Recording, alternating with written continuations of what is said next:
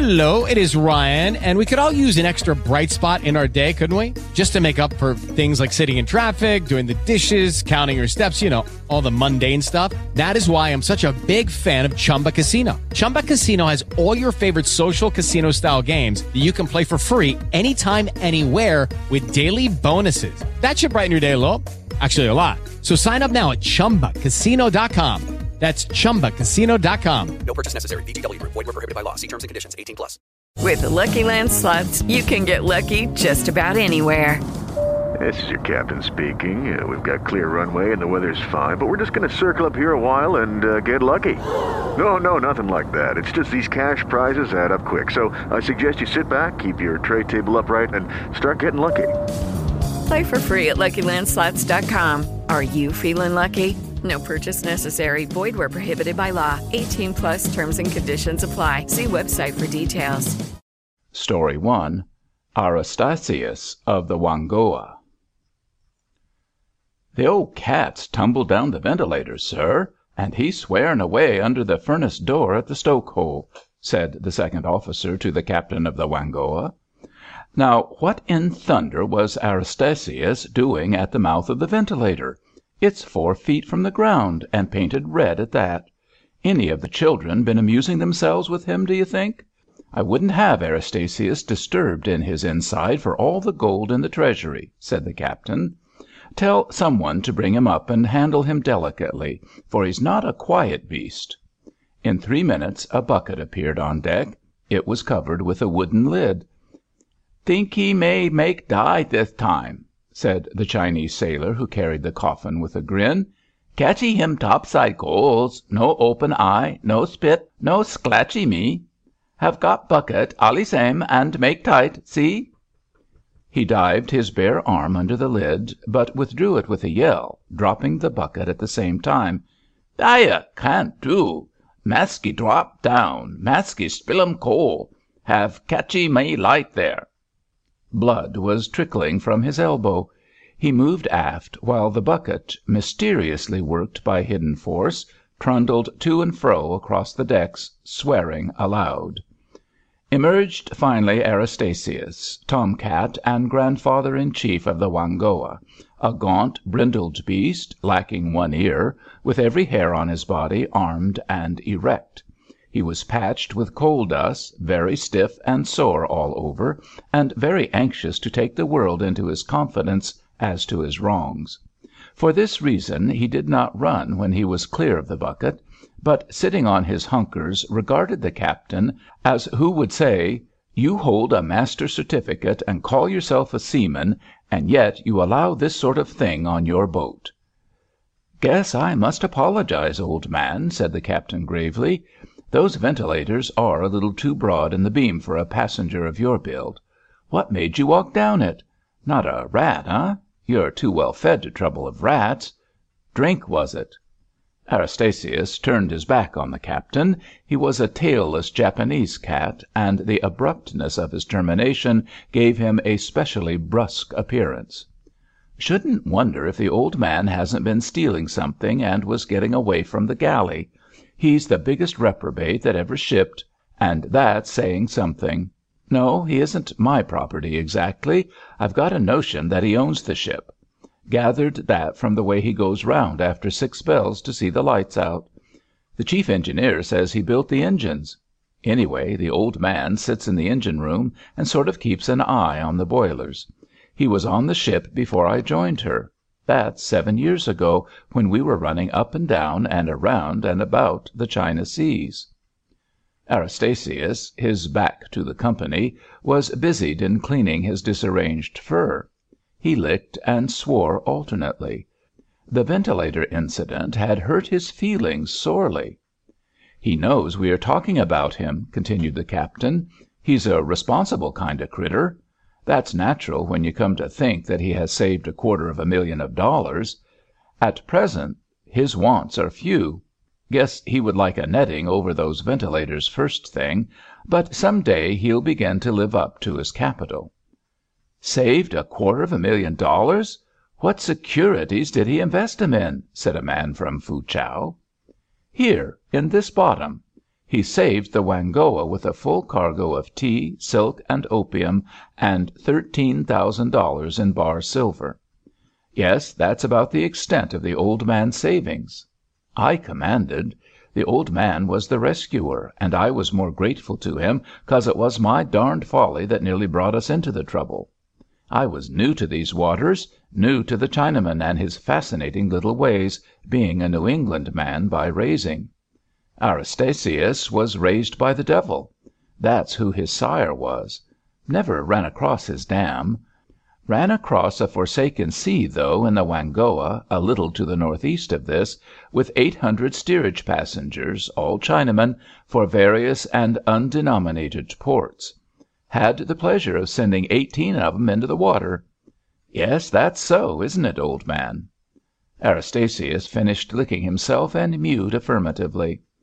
"Yes, we carried four white officers, a Westerner, two Vermont men, and myself. There were ten Americans, a couple of Danes, and a half caste knocking round the ship, and the crew were Chinese, but most of 'em good Chinese. Only good Chinese I ever met. We had our steerage passengers 'tween decks. Most of 'em lay round and played dominoes or smoked opium. We had bad weather at the start, and the steerage were powerful sick. I judged they would have no insides to them when the weather lifted, so I didn't put any guards on 'em. Wanted all my men to work the ship. Engines rotten as Congress, and under sail half the time. Next time I carry Chinese steerage trash I'll hire a Gatling and mount it on the 'tween decks hatch. We were fooling about between islands, about a hundred and fifty thousand islands all wrapped up in fog. When the fog laid the wind, the engines broke down. One of the passengers we carried no ladies that journey came to me one evening. "I calculate there's a conspiracy between decks,' he said. 'Those pigtails are talking together. No good ever came of pigtails talking. I'm from 'Frisco. I authoritate on these matters." "Not on this ship,' I said. 'I've no use for duplicate authority." "You'll be homesick after nine this time to morrow,' he said, and quit.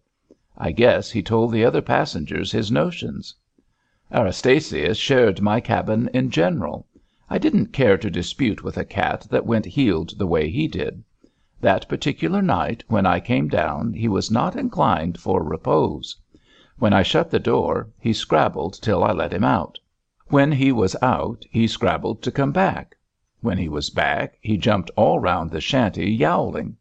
I stroked him, and the sparks irritated his back as if 'twas the smoke stack of a river steamer.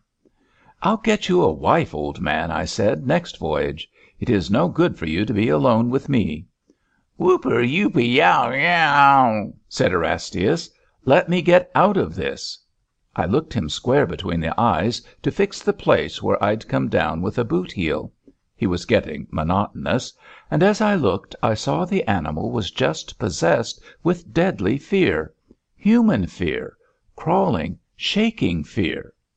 It crept out of the green of his eyes and crept over me in billowing waves each wave colder than the last. "Unburden your mind, Erastasius,' I said. "What's going to happen?' 'Whippy yippy yow whoop!' Said Erastasius, backing to the door and scratching. I quit my cabin sweating big drops, and somehow my hand shut on my six shooter. The grip of the handle soothes the man when he is afraid. I heard the whole ship 'tween decks rustling under me like all the woods of Maine when the wind's up. The lamp over the 'tween decks was out. The steerage watchman was lying on the ground, and the whole hive of Celestials were on the tramp soft footed hounds. A lantern came down the alleyway. Behind it was the passenger that had spoken to me, and all the rest of the crowd except the half caste. "Are you homesick any, now?" said my passenger. The 'tween decks woke up with a yell at the light, and some one fired up the hatchway. Then we began our share of the fun, the ten passengers and I eleven six shooters. That cleared the first rush of the pigtails, but we continued firing on principle, working our way down the steps. No one came down from the spar deck to assist, though I heard considerable of a trampling. The pigtails below were growling like cats. I heard the lookout man shout, "Junk on the port bow," and the bell ring in the engine room for full speed ahead. Then we struck something, and there was a yell inside and outside the ship that would have lifted your hair out. When the outside yell stopped, our pigtails were on their faces. "Run down a junk," said my passenger. "Their junk." He loosed three shots into the steerage on the strength of it. I went up on deck when things were quiet below. Some one had run our Dahlgren signal gun forward and pointed it to the break of the forecastle. There was the balance of a war junk, three spars and a head or two on the water, and the first mate keeping his watch in regular style. "What is your share?" he said. "We've smashed up a junk that tried to foul us. Seems to have affected the feelings of your friends below. Guess they wanted to make connection." "It is made," said I, "on the glassy sea. Where's the watch?" "In the fo'c'sle. The half caste is sitting on the signal gun, smoking his cigar. The watch are speculatin' whether he'll stick the business end of it in the touch hole or continue smoking. I gather that gun is not empty. Send 'em down below to wash the decks. Tell the quartermaster to go through their boxes while they are away. They may have implements." The watch went below to clean things up. There were eighteen stiff 'uns and fourteen with holes through their systems. Some died, some survived. I did not keep particular count. The balance I roped off, and it employed most of our spare rigging. When we touched port there was a picnic among the hangmen. Seems that Erastasius had been yowling down the cabins all night before he came to me, and kept the passengers alive. The man that spoke to me said the old man's eyes were awful to look at. He was dying to tell his fear, but couldn't. When the passengers came forward with the light, the half caste quit for topside and got the quartermaster to load the signal gun with hand spikes and bring it forward in case the fo'c'sle wished to assist in the row. That was the best half caste I ever met. But the fo'c'sle didn't assist. They were sick. So were the men below horror sick. That was the way the old man saved the Whangoa. End of Story 1 Purchase new wiper blades from O'Reilly Auto Parts today and we'll install them for free. See better and drive safer with O'Reilly Auto Parts. oh, oh, oh O'Reilly Auto Parts. Join the wellness revolution at solgoodsounds.com. For $10 a month, access our exclusive library of ad free meditative and ambient sounds. Elevate your mindfulness practice and wellness journey today. Experience the difference at solgoodsounds.com.